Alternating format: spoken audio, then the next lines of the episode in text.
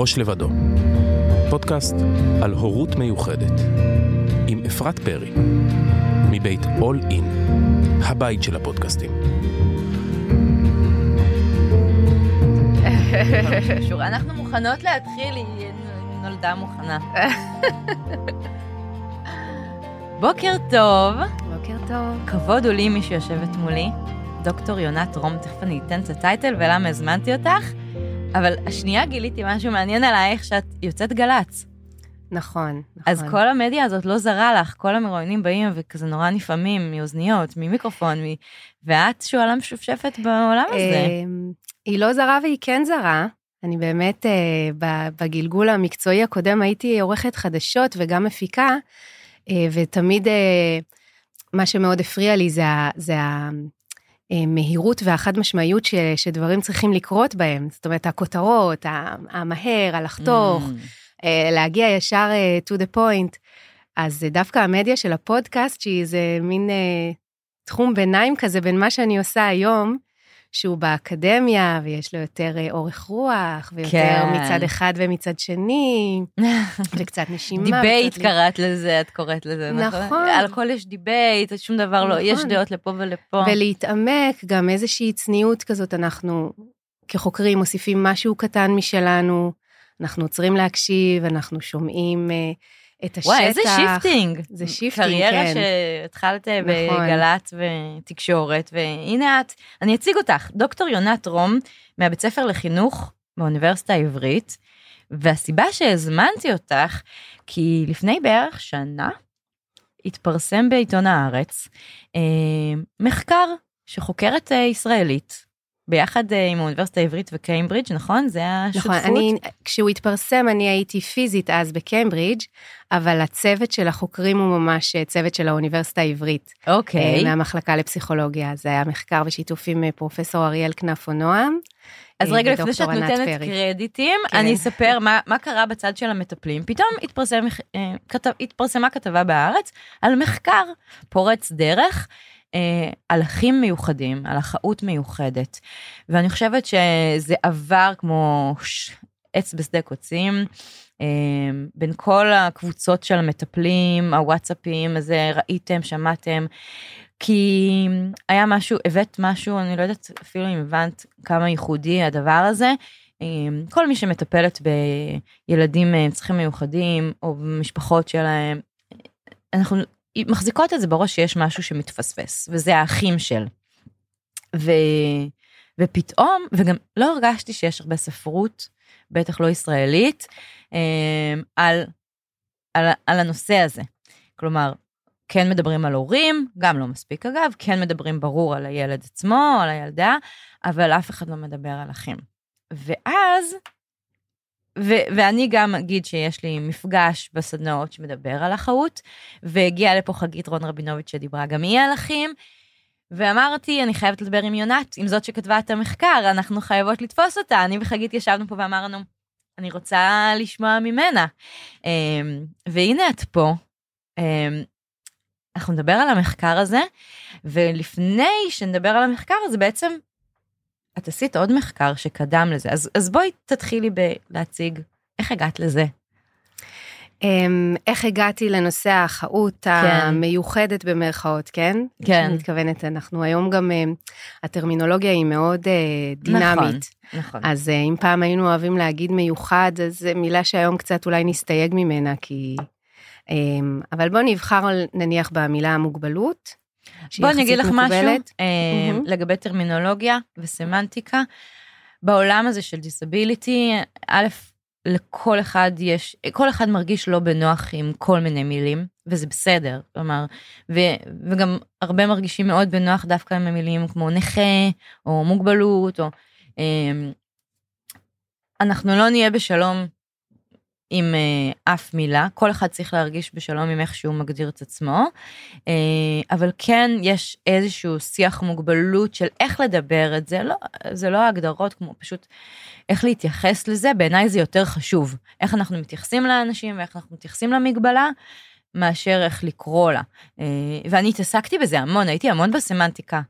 הורות מיוחדת, הורות לילדים עם special needs, disability מוגבל, את יודעת, אנחנו גם בורחים לעוד שפות כדי להרגיש בנוח.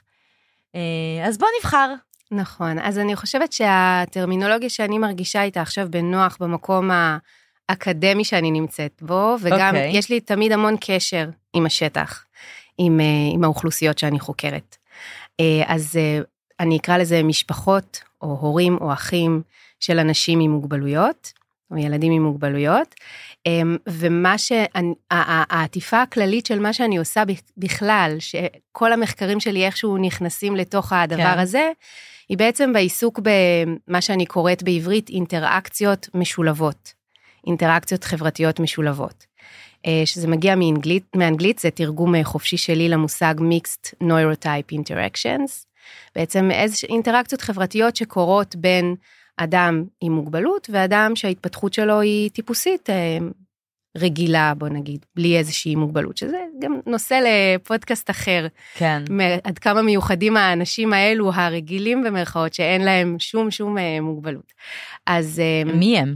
כן, בדיוק. אבל במפגש היומיומי אה, יש אנשים עם מוגבלויות אה, נראות לעין או לא נראות לעין, והם באים במגע בכל מיני הזדמנויות בחברה עם אנשים שהם אה, חיים בלי, בלי מוגבלות. אמ, אז אני הגעתי לנושא הזה בהתחלה מאוד מאוד עניין אותי, בדיוק הנושא של לשמו התכנסנו, האחאות. אה, איך הגעתי לזה? התחלתי את הדרך שלי האקדמית אה, במקביל לעריכת החדשות בגל"צ, עשיתי את התואר הראשון שלי בפסיכולוגיה, ובמיוחד אה, במיוחד התעניינתי בהתפתחות שפה, וגם עבדתי במעבדה להתפתחות שפה. בעברית? באוניברסיטה העברית. אמ, עבדתי אצל פרופסור ענת ניניו במעבדה להתפתחות שפה, אמ, ו- ודרך אה, העולם הזה של התפתחות שפה גם נחשפתי לעולם של אה, עיכוב התפתחותי, אמ, מה שאולי פעם היינו קוראים לקויות התפתחויות, תסמונות התפתחותיות, כן. וקצת העמקתי בזה. ואחר כך הייתה לי התנסות גם קצת בשדה.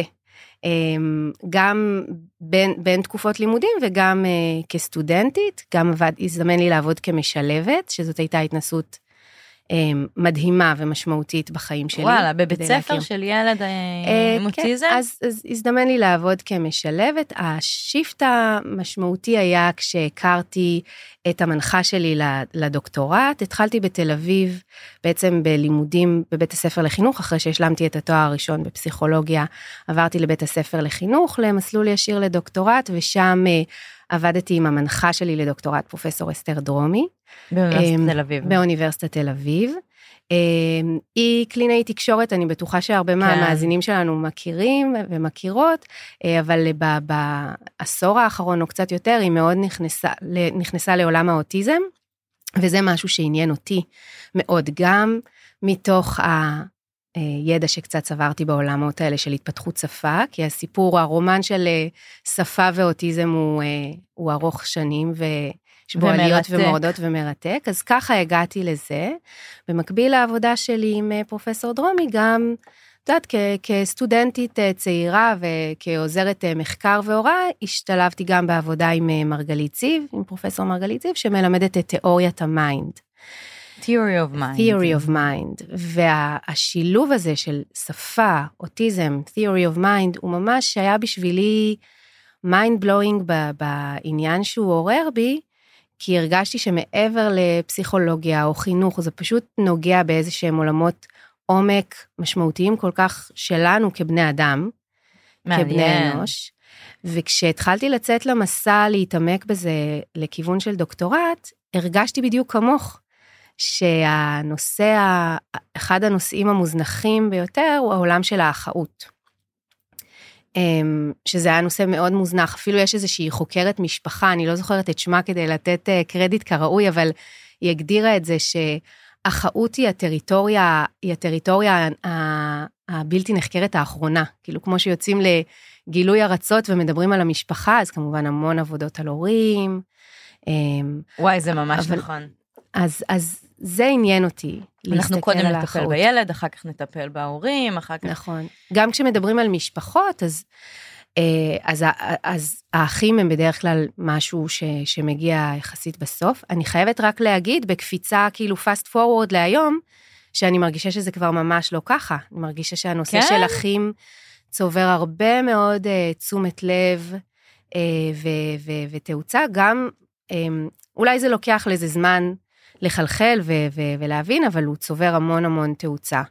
אם כשאני יצאתי לדרך לדוקטורט שלי וחיפשתי מחקרים שנעשו על אחים, הייתי צריכה ממש uh, לאתר אותם בפינצטה, היום זה כבר ממש מצב אחר, יש הרבה יותר uh, um, תשומת לב שמופנית לעניין הזה. אני חושבת ש, שהמודעות עלתה, וגם אני רואה שיש הרבה יותר קבוצות אחים, ויש, כלומר, יש איזושהי אה, התערבות כבר, כלומר, יש מה שנקרא טיפולים, או קבוצות, או כל מיני כאלה, אה, מתחילים לשים על זה את הדגש, עדיין אני מרגישה שגם האחים עוד לא מבינים, כלומר, את הצורך, ואת, הם נגיד מרשים לעצמם, להיות בדבר הזה, להיות המטופלים פתאום, שזה גם איזשהו תהליך שצריך לעבור. ו... וגם לא מספיק מחקרים, שוב, את אה, בשדה המחקרי והאקדמי הרבה יותר ממני, אבל את גם בתוך זה כבר. אז, אז נכון. אולי את נכון. כאילו חשופה לזה, אבל זה משהו ש... באמת, אני שחיפשתי, לא מצאתי כלום. זה נכון, את צודקת. תראי, יש קודם כל, אמ, בוא נגיד ככה, אם אני לוקחת את הנושא של אוטיזם באופן אה, ספציפי, היה הרבה עיסוק שכולל את המילה אחים, או hmm. באנגלית סיבלינגס, אבל מה עניין את החוקרים בעיקר?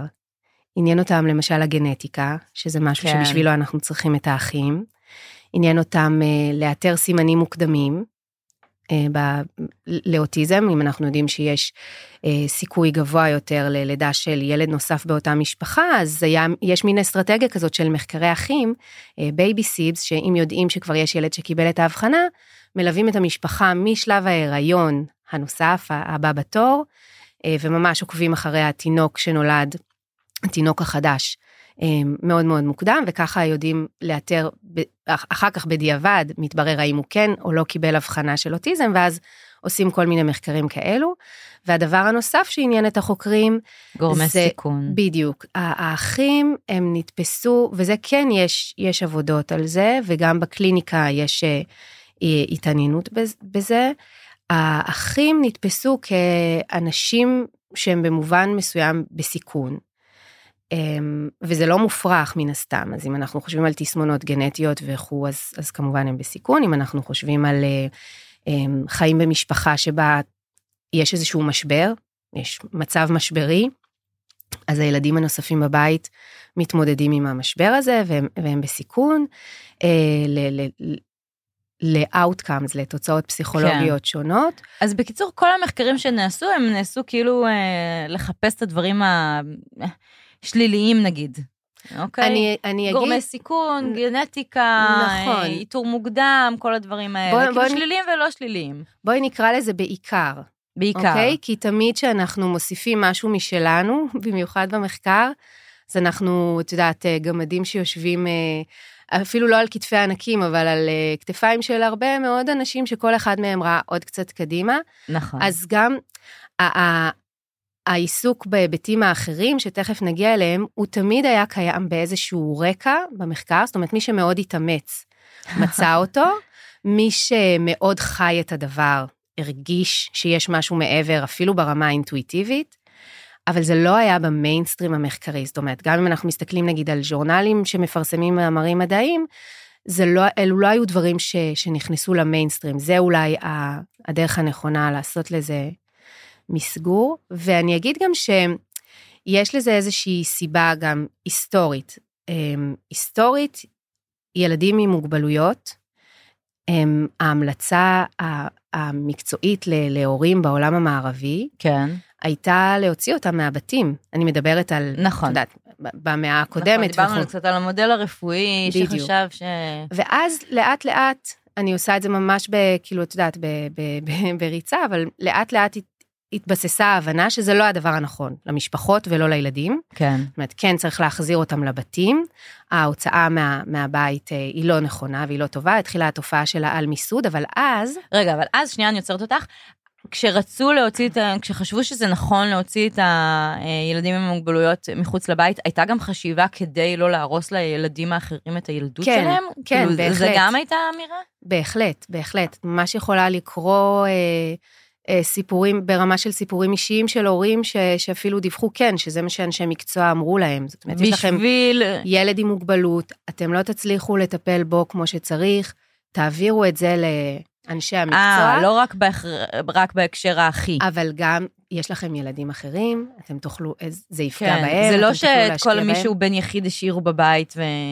לא, אז, אז זה היה מכלול שיקולים, זה איזושהי תפיסה כן. רחבה מזה, אבל אחד הנימוקים, ללא ספק, ש, שהוצגו להורים, זה שיהיה יותר טוב לילדים האחרים, אם הם יגדלו לבד. אפילו יש סיפורים של נורא, ילדים שלא ידעו. תפיסות של פעם על איך שתופסים מוגבלויות, זה באמת, מי שחי את העולם הזה היום מבין, אי אפשר לשמוע את זה. נכון, זה מאוד מאוד קשה. אמ, ולא ש... להגיד שיש סיפורים ש... יש סיפורים אפילו על ילדים של, למשל, לא ידעו שיש להם אחים, כי האחים הוצאו מהבית אה, בגילאים מאוד צעירים, או לפני שהם נולדו. יש לך לא... כזה להגיד לי איזה שנים זה היה? כמה לא, לא מזמן זה היה? אז אני לא רוצה ל... לא לדייק כאן בשנים, אבל אני יכולה להגיד לך שבמאה הקודמת בוודאות, כמובן שיא הקטסטרופה של, ה... של הקו הזה ושל הגישה הזאת וה... וה... אני לא משווה את זה לשום דבר אחר, אבל הפיק, פיק, פיק של האכזריות כמובן הגיע במלחמת העולם נכון, השנייה. נכון, נכון. עם, כן. ה, אה, מבצע... עם, עם מבצע אוטנזיה וההוצאה מהבית שהיא לא הייתה רק לשם טיפול, אלא ממש אה, דברים הרבה יותר מחרידים, אז אפשר להגדיר את זה כאיזשהו פיק, ואחר כך התבססה התובנה הפסיכולוגית, אני חושבת שזה איזושהי השערה שלי, כן, לא מבוססת, אני לא היסטוריונית, גם לא של המוגבלויות, אבל אני חושבת שזה מן הסתם מגיע במקביל גם לשיח על זכויות אדם. כן. אה, שזה קרה איפשהו שנות ה-60, 70, כן. 80, אז, ממש אז, לא מזמן. אז התחילה באמת להתבסס התובנה שזה לא הדבר הנכון טיפולית. אמ, גם למשל... להוציא ילדים מהבית.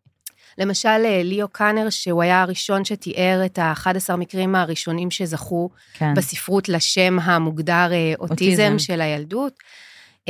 הוא עשה איזשהו מחקר פולו-אפ, זה היה בשנות ה-40, והוא עשה איזשהו מחקר פולו-אפ, לדעתי בשנות ה-70, שהוא חזר אל אותן משפחות, ואחת המסקנות הממש רשמיות שהוא מתאר שם זה שאותם ילדים שנשארו בבתים עם המשפחות, הציגו מדדי תוצאה, מה שנקרא, טובים יותר מאותם אלו שהושמו במוסדות. מדהים.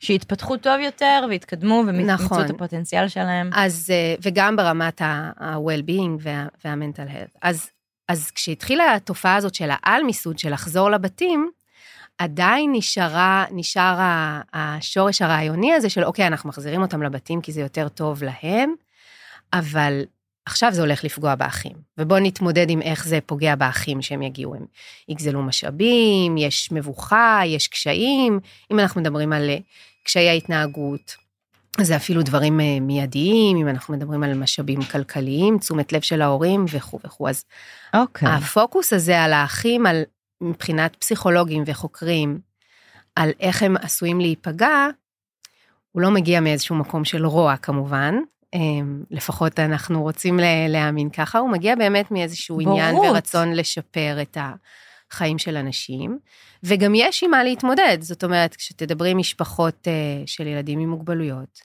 יש הרבה מאוד התמודדויות לאחים, נכון, שהן חשובות נכון. מאוד ל- להיות מוצפות. אוקיי, אבל... רגע, אז עד כאן היסטוריה של כל המחקר על אחים אה, עם, שגדלים עם איזשהו סוג של מוגבלויות בבית. אה, ובוא נדבר על המחקר פורץ הדרך ש... שאת עשית, ונגיד אה, ב... ב... במשפט, ואם יהיה לנו זמן גם נדבר על המחקר שקדם לו, שבעצם את הדוקטורט שלך את עשית דווקא הפוך. נכון. על מח... חקרת אחים, הקשר בין אחים, אבל על, על הילדים עצמם, עם ה... נכון, ספציפית גם עם אוטיזם. נכון. אה, ומה ההשפעה שלהם כשיש להם אח נוירוטיפיקלי בבית. נכון. והמחקר המעניין, שגם הוא מחקר מאוד מאוד מעניין, ואם יהיה לנו זמן נדבר גם עליו, אבל בעצם המחקר שעשה באז גדול, זה שאמרת, רגע, אני רוצה לחקור גם את האחים, את הנוירוטיפיקלים. נכון. אז זה בדיוק ממשיך מאותה נקודה ש, שאמרתי לך, אה, אוקיי, יש הרבה במה להתעניין במצוקות, במוגבלויות וכל, וכל הקשיים והאתגרים שהאחים מתמודדים איתם, אין אפילו צורך לפרט, כל אחד ואחת שמקשיבה כן. יכול, יכולות uh, לחשוב לבד.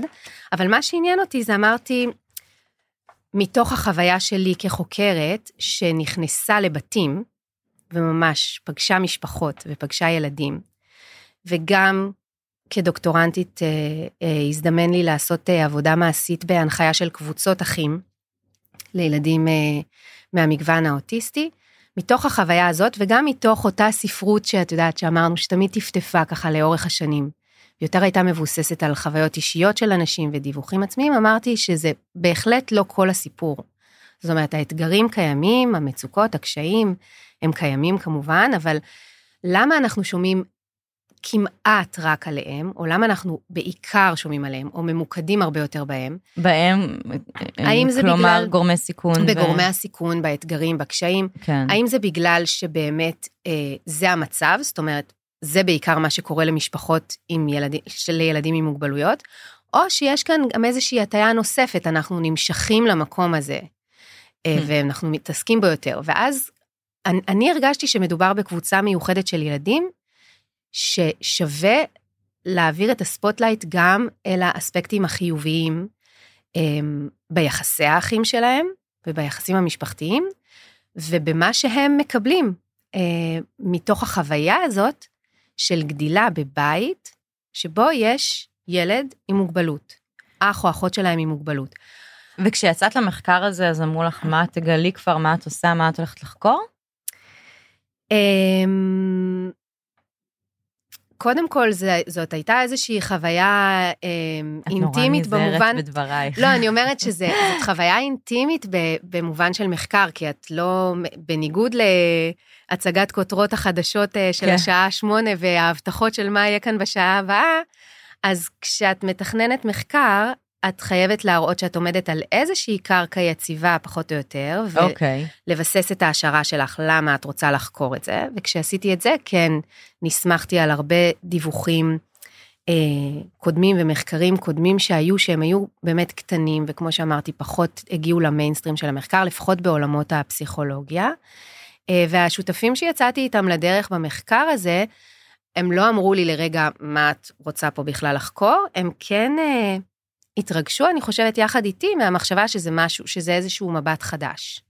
ורענן על הדבר הזה. יפה. אמ, וגם היה לנו יסודות, יסודות תיאורטיים, מלבד הספרות ש, שאמרתי לך, ש, שאיתה יצאנו לדרך, היה לנו גם יסודות תיאורטיים לשער מה ששיערנו. בעצם מה שאני חשבתי שאני אמצא, זה שהאחים לילדים עם מוגבלויות, אנחנו נגלה שהם בני אדם עם רמות אמפתיה יותר גבוהה. זאת הייתה ההשערה שלי. את חוקרת אמפתיה. נכון. איזה אני... כיף לך. נכון, זה באמת כיף, זה באמת דבר מאוד מאוד מרתק ו... ונדרש. אז לפני שנדבר על המחקר, תני לנו מורה נבוכים, מה זה אמפתיה? אנחנו כאילו משתמשים בזה הרבה, הוא לא אמפתיה. נכון. תני לנו. מה זה אמפתיה? אז ז, זאת שאלה מצוינת, והתשובה עליה, גם אפילו אם תשאלי חוקרים, חוקרי אמפתיה שעושים את זה שנים, את תקבלי תשובות מעט מעט שונות מכל אחד. מה שחשוב לשיח שלנו עכשיו זה קודם כל שיש כן הגדרה מדעית למשהו מדיד, וזה לא תמיד מה שאנחנו משתמשים בו ב, בשפת היום-יום שלנו, אנחנו מכוונים לאיזושהי אכפתיות כללית או רגישות כללית, אבל כשאנחנו מדברים במחקר, במדע על אמפתיה, בגדול, בגדול, מעבר בגדול, אנחנו רוצות בגדול. אז אנחנו מתייחסים לאיזשהו, לאיזושהי תכונה, קישור, יכולת אנושית בסיסית שמורכבת משלושה חלקים עיקריים. מהרכיב הקוגניטיבי, אמפתיה קוגניטיבית, שזה קצת, קצת theory of mind, אה, חפיפה גדולה עם המושג theory of mind, זה היכולת שלנו להבין, לזהות, להבין וגם לנבא את הרגש של האחר. אה, הרכיב הרגשי הוא הרכיב אה, של ההזדהות המסוימת, או רגש של רגש דומה, מהעולמות הדומים של okay. אוקיי. הרגש שזיהינו. אה, למשל, אם אנחנו רואים אה, ילדה בחצר משחקים, מכונסת בעצמה, שמה את הראש בין הרגליים, כל הילדים האחרים משחקים והיא לבד, אנחנו כן. נפעיל את כישורי האמפתיה הקוגניטיבית ונזהה במצב הזה, שככל הנראה היא עצובה, ואז יתעורר בנו איזשהו רגש דומה. זה לא בהכרח עצב באותה רמה שהיא חווה אותו, אבל זה לא יהיה שמחה, או זה לא יהיה שעשוע, כן? זה יהיה משהו דומה מעולמות העצב. והרכיב השלישי הוא איזשהו רכיב מוטיבציוני, שהוא יעורר בנו איזשהו רצון כלשהו כלפי האדם האחר. מה שאנחנו לפעמים קוראים דאגה אמפתית או סימפתיה. זה, זה יכול להיות ממש ברמה של פעולה, של אה, להגיע ולהניח את היד או לשאול, או, אבל זה גם יכול להיות אה, בלי הפעולה עצמה, אלא רק המוטיבציה, מין איזושהי צל כזה של תחושה שחולף בך, כזה שאת עוברת על יד מישהו ואת, ואת מבינה ואת מרגישה, ואת אומרת כאילו, הלוואי, ש... שהיה לו יותר טוב, אז mm, זה זה. אוקיי, אוקיי, אז זה אמפתיה. עשית לנו קצת סדר, ואז עכשיו נדבר על המחקר. את אמרת, אני חושבת שאם נחקור אחים של, נגלה שיש להם אמפתיה גבוהה יותר מהאוכלוסייה הכללית? נכון. וואו. קודם כל, שמענו הורים מספרים... רגע, תני את השורה התחתונה. השורה התחתונה... התברר ש? התברר שכן, אבל. או. כן, אבל. אמ, אז עכשיו... האבל הזה הוא מתקשר לשלושת הרכיבים ש... שפירטתי, אה, של האמפתיה. רכיבים שאנחנו יודעים שהם הם ביחד מרכיבים את המושג המורכב הזה, אבל כן. גם אנחנו יכולים להסתכל עליהם בנפרד. כן. אז אמ, נכון, זאת הייתה ההשערה, שאנחנו נגלה ילדים אה, כאחים ל, לילדים עם מוגבלויות, הם יהיו אמפתיים יותר, יחסית לאוכלוסייה הכללית. אנחנו, קודם כל שמענו הורים משערים את ההשערה הזאת כלפי הילדים שלהם. אנחנו ראינו וקראנו מחקרים אה, מהעולמות האיכותניים של אה, אנשים בוגרים שהם אחים לאנשים עם מוגבלויות, שמדווחים על עצמם את הדיווח הזה ברטרוספקטיבה. אה, אנחנו גם יודעים מספרית שהרבה מאוד אחים לאנשים עם מוגבלויות מוצאים את עצמם בעולמות האלה של הטיפול, העזרה. מעניין. אז, אז מה גילית? מה זה הכן ומה זה האבל? אז במחקר שנעשה, במחקר עצמו, שאליו אנחנו מתייחסות, שהוא נעשה דווקא במאגר של, של תאומים, אה, וכחלק ממחקר התאומים הישראלי, במעבדה של אה, פרופסור אה, כנפו נועם, אריאל כנפו נועם, מה שאני רציתי לראות זה אם אנחנו באים בעיניים נקיות, זאת אומרת, לא שואלים אנשים על חוויות החיים שלהם, בוחרים את אותן משפחות שיש להם מה לשתף אליי, בעיניים נקיות, אותם אנשים שנמדדו אצלם המדדים האלו של אמפתיה, כן. בכלל למטרות אח, אחרות. ואני מסדרת את הדאטה הגדול הזה שנאסף כחלק מהמחקר הזה מחדש, ומפצלת בין ילדים שיש להם אחים תאומים עם מוגבלויות לאותם ילדים שיש להם אחים תאומים ללא מוגבלויות, שיערתי ששלושת הרכיבים האלו יהיו יותר גבוהים בקבוצה של האחים בקבוצה המיוחדת שלנו נקרא לה, אוקיי? Okay. אוקיי. האחים המיוחדים בכל זאת נקרא קבוצת להם. קבוצת המחקר. קבוצת המחקר שלנו. אמ, מצאנו שהבוסט הזה באמפתיה, כן איתרנו אותו, אבל ספציפית על הרכיב הקוגניטיבי. מעניין. זאת אומרת, רמות גבוהות יותר של היכולת להבין, לזהות ו- ולנבא רגשות של האחר. אבל בהיבטים הרגשיים והמוטיבציוניים לא היה הבדל, זאת אומרת, לא היו ילדים עם איזשהו קושי או אתגר בתחום הזה, הם פשוט ילדים כמו האוכלוסייה הכללית. הילדים, אגב, שהסתכלנו עליהם היו אה, בגיל 11 באופן ספציפי. אה, באמת? זה היה מאוד ממוקד. אה, במחקר הספציפי הזה, כן, הסתכלנו על שכבת הגיל של 11, כי שם היה לנו גם כמות אה, גדולה אה, מספיק של נתונים להסתכל עליהם. ואיך את מסבירה את זה שזה דווקא האמפתיה הקוגניטיבית? אה, אז קודם כל... כי זה נלמד, כי זה נרכש, כי זה משהו שאפשר מהסביבה, מה... מעצם זה שיש אח. אמ, אז, אז זה אחד ההסברים שאנחנו מציעים. אנחנו יודעים מעבודות אחרות שהרכיבים הרגשיים של אמפתיה הם ככל הנראה אה, יותר קשורים באיזושהי גנטיקה או באיזושהי מולדות לעומת הרכיבים הקוגניטיביים. אוקיי. שהם אפשר לשער שהם יותר מושפעים, יש להם קצת יותר אה, יכולת להיות מושפעים מהסביבה. כשאנחנו אומרים סביבה זה, זה יכול להיות המון המון דברים, כן? זה יכול להיות אה, קריאת ספרים, אה, חינוך, אה, איפה אתה חי, וגם כן. קשר קרוב או מערכת יחסים אחאית עם אדם עם מוגבלות. אז למשל עבודות של אה, אריאל אה, כנפו נועם וליאור אברמזון ממש מראים את זה ברמה של אה, מחקרי תאומים ו... מחקרי גנטיקה שמבוססים על מערכי תאומים, שהרכיב הרגשי הוא פחות רגיש לסביבה לעומת הרכיב הקוגניטיבי. הבנתי. זה הסבר אחד, אבל אמ, זה לא בטוח שזה כל הסיפור בעיניי.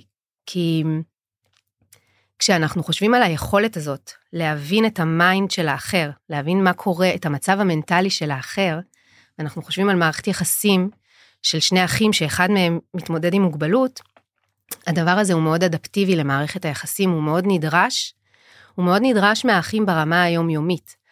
אני אוהבת להשתמש במטאפורה הפשטנית הזאת, שזה כמו סוג של חדר כושר לשרירי האמפתיה במוח.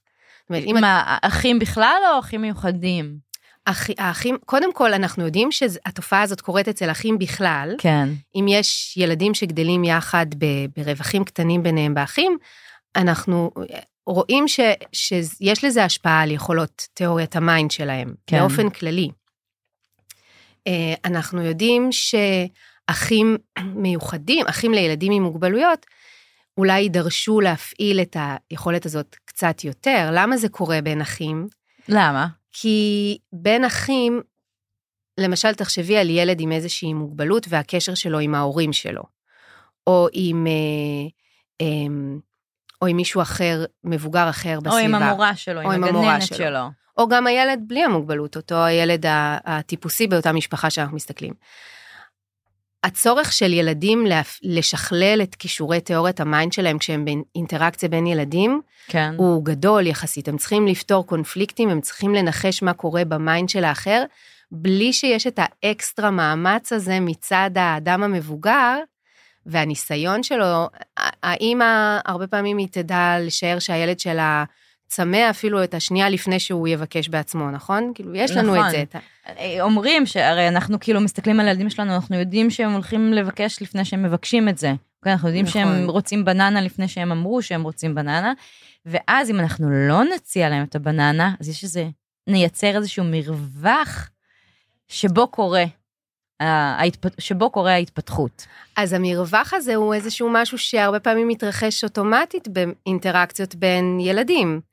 שזה מציב הרבה אתגרים כמובן, אבל הוא גם אה, מותח קצת את גבולות היכולת בצורך שלך לנבא איך האחר יגיב. וזה ו... החדר כושר. נכון. זה החדר כושר לאמפתיה. נכון. עכשיו, כשהילדים האלו גדלים לצד אח או אחות עם מוגבלות, אז, הם, אז הם, זה משהו שהם מתורגלים יום-יום, זאת אומרת, הם יודעים שהם היו אה, מגיבים או מרגישים כך או אחרת בסיטואציה מסוימת, אבל האח שלהם, הוא, יש בו משהו שונה מהם, או שונה בכלל, שיגרום לו להגיב או להרגיש אחרת מכוח המוגבלות שלו, והם, והם גדלים לתוך הסיטואציה הזאת, הם מסגלים את, ה, את היכולת הזאת, משכללים את היכולת הזאת להבין mind של מישהו שהוא שונה משלנו, וגם הדבר הזה משרת ותומך את היחסים, כי כשהם יותר טובים בזה, היחסים יהיו יותר טובים. ועוד דבר אחד קטן, אנחנו יודעים בהקשר של אמפתיה, כן.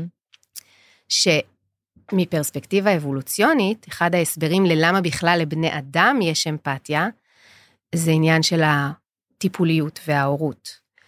האימהות הן חייבות את הסקיל הזה שנקרא אמפתיה, כדי לטפל בתינוק קטנטן. אם אנחנו לא נשאר מה התינוק חסר הישע מרגיש ו- וצריך, נכון. אם לא יהיה לנו את היכולת המוחית, הקוגניטיבית והרגשית הזאת, גם לזהות את זה ולהרגיש וגם להתחבר ולרצות לספק את הצרכים שלו, כן. אז התינוקות האנושיים לא היו זוכים לשרוד את השנים הראשונות שלהם. אז זאת אחת ההשערות לגבי אמפתיה, וכשאנחנו מסתכלים מעניין. על אחים לילדים אה, עם מוגבלויות, אנחנו כן יודעים שהם, אה, לטוב או לרע, זה שוב נושא בפני עצמו, אבל הם יותר לוקחים תפקידים טיפוליים. וזה עוד, עוד הסבר, יכול להיות שהם יותר הם לוקחים את התפקיד הזה של לטפל באח הקטן או באח הגדול לפעמים, וזה משהו שאולי אוטומטית משכלל את יכולות האמפתיה. אבל למה לא, את, את רוצה לשאול אותי, אני רואה בעיניים שלך. מה את רוצה שאני אשאל אותך? אבל למה לא ההיבט הרגשי משתכלל כמו, שקיו, כמו שלא קיווינו, אבל כמו שצפינו? כי זה גנטי וסביב, ולא סביבתי ולא. אז, אז זה, זה חלק מהסיפור, אבל יכול מאוד להיות גם שבהיבט הרגשי, אנחנו צריכים לחשוב על עוד כל מיני משתנים שנכנסים לנו ככה למערכת. וזה האתגרים אולי? גם. האמת שזה, שזה משהו שאני יותר ויותר חשבתי עליו דווקא אחרי שהמאמר פורסם, ואני לא בטוחה שנתנו לו מספיק משקל, אז זה נושא להמשך. אבל... אה, וואי, כן, אז את כותבת מאמר, ואז זה, זה כמו ששוכבים בסוף היום במיטה ואומרים, למה לא עניתי לו ככה? אז כאילו את משחררת מאמר ואז את אומרת, וואי, הייתי צריכה יותר להתייחס, כן? ברור, אבל, אבל זה, זאת ההרפתקה, ואז את חושבת, אוקיי, איך אני אחקור את זה. בהמשך. נכון, ברור, כי אנחנו לא, אף פעם לא מגלים את כל העולם במחקר אחד, זה ברור. אה, קודם כל, אה, ברמה הרגשית, אני שוב, אני ממש פורטת את זה לרמה הכי פשטנית שיש, אבל הילד אולי צריך להגן על עצמו מבחינה רגשית, ובניגוד ליכולת הקוגניטיבית שהיא נדרשת לתמוך את היחסים, איזושהי אה, התעמעות רגשית אה, מעבר, ל, mm. מעבר לרמה הרגילה, היא לא בהכרח אדפטיבית במקרה כזה. יכול להיות ואולי לא כן בהכרח מיטיבה איתו. בדיוק, בדיוק. וואי, זה מעניין. הנה, המחקר הבא.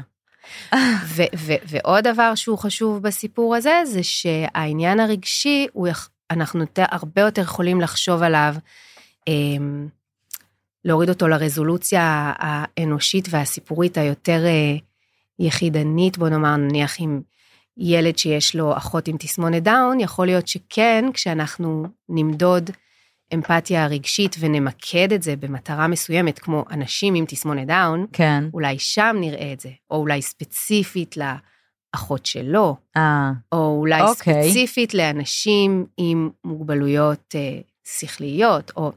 אבל... ולא בהכרח זה ישתחזר אה, אוטומטית לאנשים עם, אה, עם מוגבלויות שקופות, שלא, שלא כן. רואים אותם, או, עם, או לאנשים עם, בעיות התנהג, עם מוגבלויות שכוללות בעיות התנהגות, או אה, מוגבלויות פיזיות. זה יכול להיות משהו יותר ספציפי וממוקד, בעוד שהיכולת הקוגניטיבית, once you have it, you have it. זאת אומרת, את, את כבר הרכבת את המשקפיים, משקפי התלת מימד האלו על העיניים שלך, ועכשיו את ככה רואה את העולם. רק משתכללת. מעניין. עכשיו אני רוצה להקשות עלייך, אוקיי? כי, אוקיי, אז עשית מחקר וגילית שילדים שהם אחים לאחים אחרים עם מוגבלות הם אנשים uh, טובים יותר, סתם עם אמפתיה קוגניטיבית טובה יותר. ועכשיו אני מסתכלת על זה דרך העיניים של אותו ילד בן 11 שחקרת, והוא אומר, מה אכפת לי שאני עם אמפתיה קוגניטיבית טובה יותר? כי אנחנו אומרות, העולם צריך אותך, טוב שיש לנו עוד הרבה אנשים כאלה. והוא אומר, מה אכפת לי שיש לי אמפתיה? יש לי הורים שהם ארבע פעמים בשבוע לוקחים את אח שלי לטיפול, הם מתייחסים אליו, הם מוותרים לו. אמ, מישהי כתבה בשאלות באינסטגרם, הבנות שלי חוששות מה יקרה ביום שאנחנו נלך, הם בחרדה על זה כבר מגיל 13, כי יש להם אח אה, עם תסמונת נדירה, והם יצטרכו לטפל בו ולדאוג לו, אולי. אז אותו ילד בן 11 אומר, יופי, אז שיש לי אמפתיה קוגניטיבית גבוהה יותר. אני עדיין מלא באתגרים וקשיים, וכאילו, איפה כל זה נכנס בתור? אז זו נקודה מעולה. קודם כל היא מעולה בגלל שבאמת זה משהו שעולה מאנשים כל הזמן, בעולם האמיתי. כאילו, מה זה נותן גם במחקר. בן אדם רגיש, קוגניטיבי, אמפתי? זהו, אני קודם כל לא הייתי משתמשת בטרמינולוגיה טובים יותר.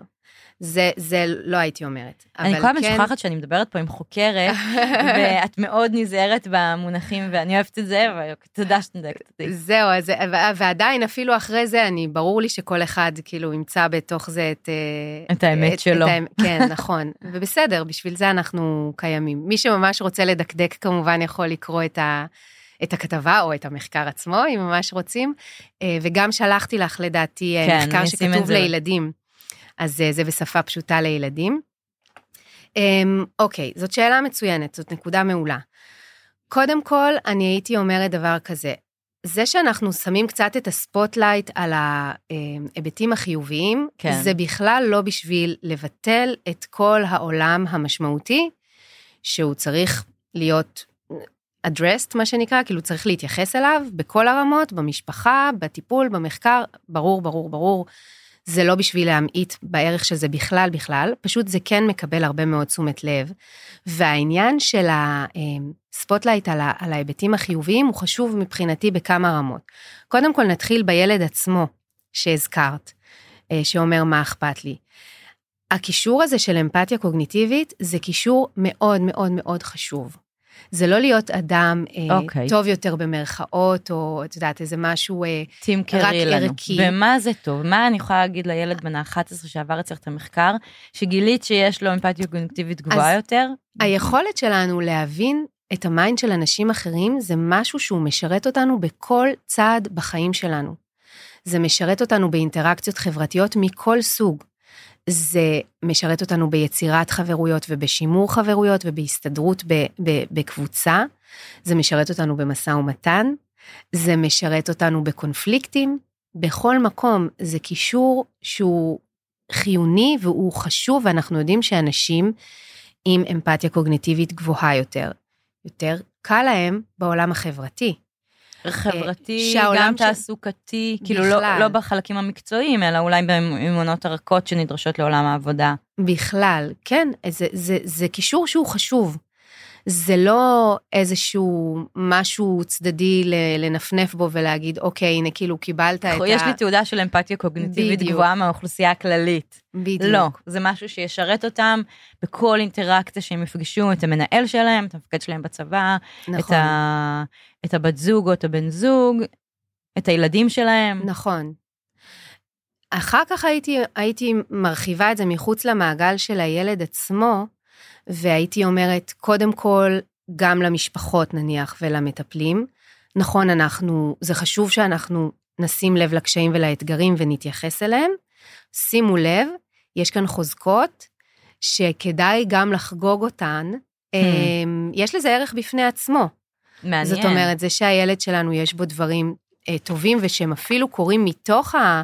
השונות הזאת, או לפעמים המשבר, זה, זה משהו שהוא חשוב להתייחס אליו, ואז הייתי מרחיבה את המעגל אפילו מחוץ לזה, ואומרת, אם אנחנו רואים שדבר כזה, פלא כזה, במובן מסוים, מתרחש מתוך אינטראקציה ויחסי, ויחסים החיים.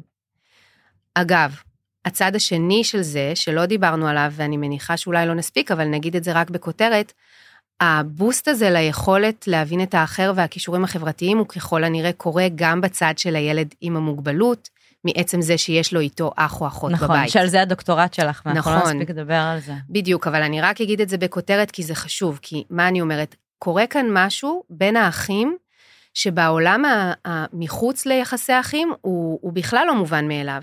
כשאנחנו מפגישים אדם עם מוגבלות ואדם ללא מוגבלות והם צריכים להיות באינטראקציה, הדיפולט... מיקס נוירוטייפ. נכון, הדיפולט הוא קרוב לוודאי יהיה של הרבה מאוד אתגרים ב, ב, בקשר הזה, ולא בהכרח אוטומטית ללא תמיכה, התערבות, מחשבה, יקרו מזה דברים טובים, נכון? אנחנו יודעים שלאנשים עם מוגבלויות יותר קשה להם להסתדר בעולם, אנחנו גם לא תמיד אמפתיים אה, כלפי אנשים עם מוגבלויות. כן. אני לא מדברת על רחמים ורצייה חברתית וזה, אני מדברת לא. ממש על הסתדרות, ממש להיות נגיד... ממש להבין, ב... להבין. בשווים בשווה בין שווים. כן, אז, אז הדבר הזה הוא לא מובן מאליו. והנה, במערכת יחסים אחאית, זה קורה.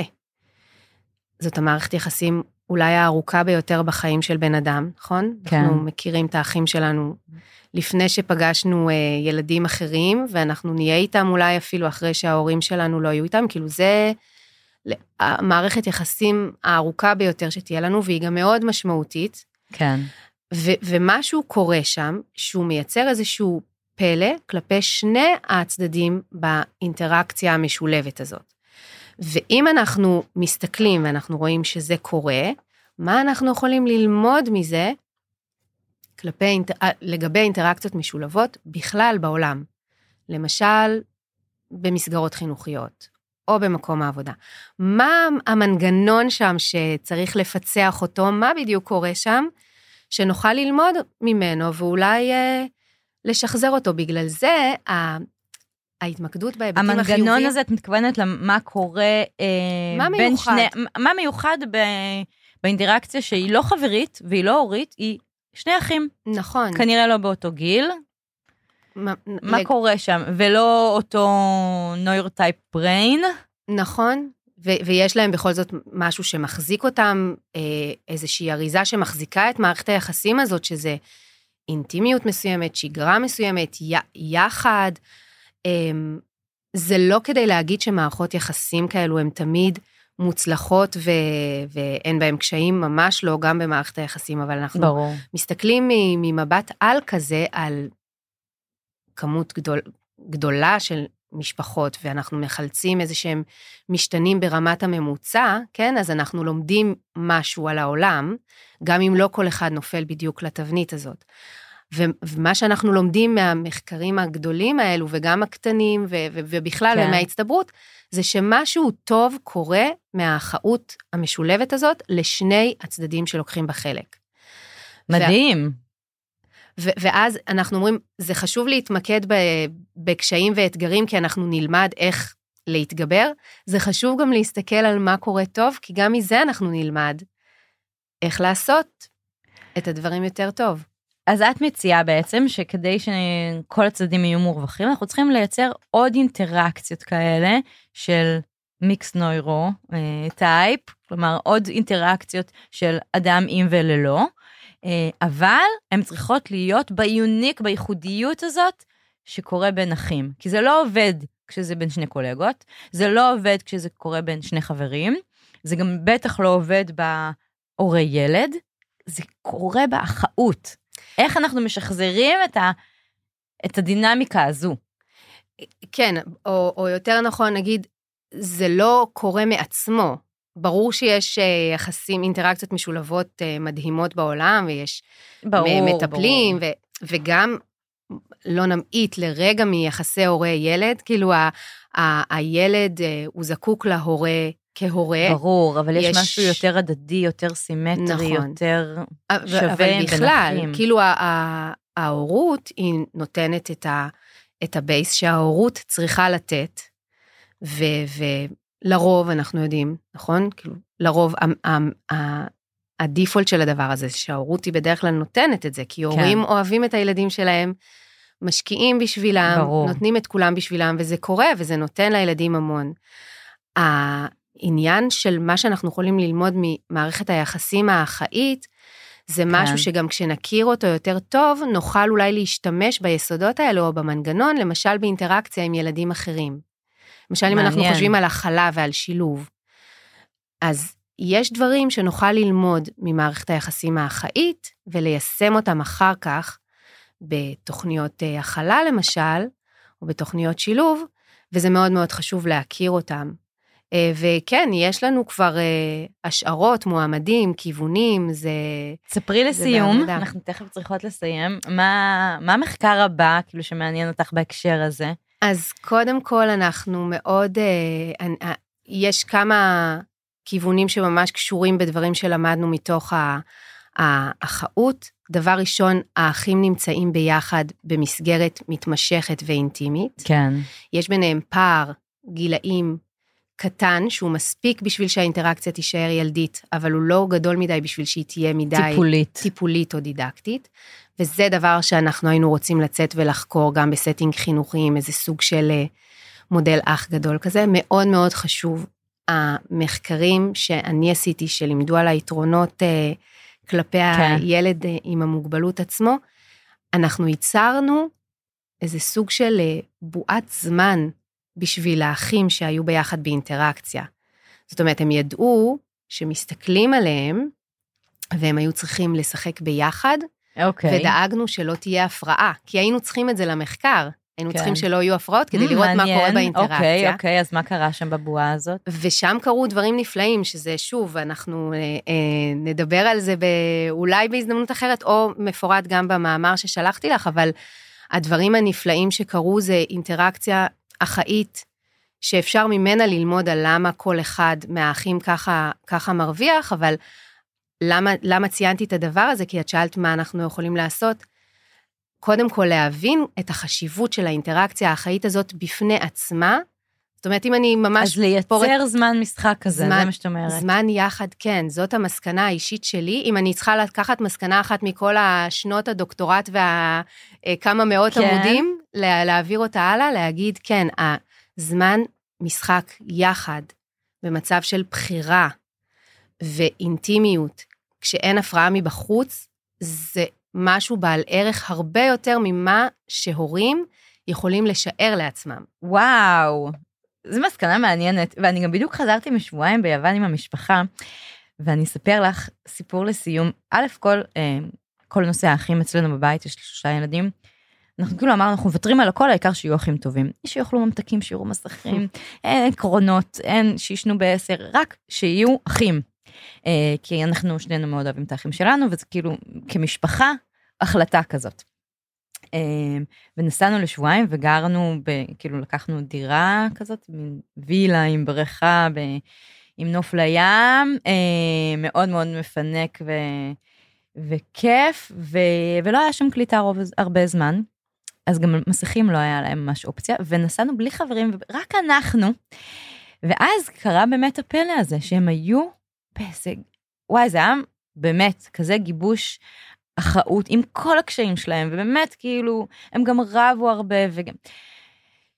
ולכל אחד יש את הקשיים שלו, ולא ניכנס לזה, אבל, ומביאים באמת נוירוטייפ בריין, ואינטר... כאילו, באמת שונים, ועדיין היה שם משהו שממש היטיב. ואפילו רק בשביל זה אמרנו, אנחנו נתאבד על המסורת הזאת כל שנה, כי היה שם של משהו... של הזמן יחד. של הזמן יחד. וכל הזמן אמרנו, איזה מזל שלא נסענו עם עוד משפחה, עם עוד חברים, כי הם היו רק הם. לא היה להם ברירה. והזמן הזה בלי הקליטה ובלי המסכים. ו- ו- זה... זה נשמע דבר קטן, אבל בסופו של דבר ביום-יום שלנו, בשגרה שלנו, זה לא כל כך פשוט לשמר רגעים זה... כאלו. אין. זה בחוג הזה, וזה בטיפול הזה, ושעות בית ספר, נכון. ושעת שינה, וההורים. אבל אה, אני רק אגיד עוד דבר אחד שהוא מאוד מאוד חשוב, גם בהקשר הזה שלמדנו על האחים ומבחינת כיווני המשך. עוד דבר שהוא ייחודי כלפי הילדים עם המוגבלויות במערכת היחסים האחאית שלהם, זה שבתוך המערכת הזאת, הם מי שהם נטו. Hmm. זאת אומרת, גם אם מדובר במוגבלות אה, נראית או מוגבלות לא נראית, זו איזושהי מערכת יחסים שבה הם מי שהם, איזה יפה. וידוע מי הם, זאת אומרת, הם הכל על השולחן, אין את הפערים האלה בין מה יודעים, מה הסביבה יודעת או, או לא יודעת, אה, ולמה זה חשוב? כי אנחנו רואים, כן, שהעניין הזה של למשל חשיפת המוגבלות, חשיפה עצמית, דיבור זהות. על המוגבלות. אה, והזהות, כן, זה נושאים שהם מאוד מאוד מרכזיים בהקשרים חינוכיים ובכלל, אין משפחה של ילד עם מוגבלות שלא מתמודדת עם השאלות האלו. נכון. אז מצד אחד הם מי שהם בתוך המערכת הזאת, והאחים הטיפוסיים, בוא נאמר האחים בהתפתחות טיפוסית, כן. אנחנו כן רואים שגם מבחינתם, האח שלהם הוא מי שהוא. זאת אומרת, איזה יופי. זה, יש התנהגויות אז, שקשורות... אז הנה, זה הסוד. אנחנו צריכים להיות מי שאנחנו, איזה קשה זה. זה נכון, זה קשה, גם אה, אני בטוחה שמאזינות לנו אימהות ומאזינים אבות שהם אה, הם, אולי קשה להם לחשוב על חיי היומיום שלהם במשפחה עם, עם, יל, עם מספר ילדים או שני ילדים או האחים בתור משהו שמתרחש בו פלא, כי זה קשה. נכון. וכל אחד מהם מתמודד עם קשיים. אנחנו גם מאוד מאוד הופתענו מזה. זה קשה מאוד, אמ, אבל אמ, בגלל, דווקא בגלל זה חשוב להחזיק גם, לדעתי, דווקא בגלל זה חשוב גם להחזיק את, הבועה הזאת. את הבועה הזאת וגם את המחשבה על הדברים החיוביים, על ההיבטים החיוביים בתוך מערכות היחסים האלו, ומה הן יכולות להעניק לנו. מעניין, וואו. יונת, אנחנו צריכות לסיים. היה לי מרתק ויש לי עוד אלף מיליון שאלות. אמ, ואני עוד אמשיך לקרוא, ואולי נעשה איזה פרק המשך אה, יותר מאוחר, כי, כי באמת יש פה המון המון דברים, אה, אבל אז אני אגיד קודם כל תודה רבה. תודה על ההזמנה. מילה לסיכום? לסיכום, אם יש משפחות שהקשיבו והיו מעוניינות, אני תמיד אוהבת לקבל פידבק, רעיונות, אנשים שרוצים להשתתף במחקרים, אז בכלל, כמובן, אני מאוד אז נשים גם את המייל שלך. פתוחה למחקר uh, משתתף ולאינטראקציה עם האוכלוסיות ש, שמופיעות במחקרים שלי אחר כך במספרים. וואו. לשמוע את המילים, לראות את הפרצופים. אז uh, ממש המייל שלי הוא ממש דלת פתוחה בעניין הזה. תעשו את זה, קחו את זה. דוקטור יונת רום, תודה רבה רבה רבה, היה לי הכבוד והעונג. תודה על ההזמנה. תודה.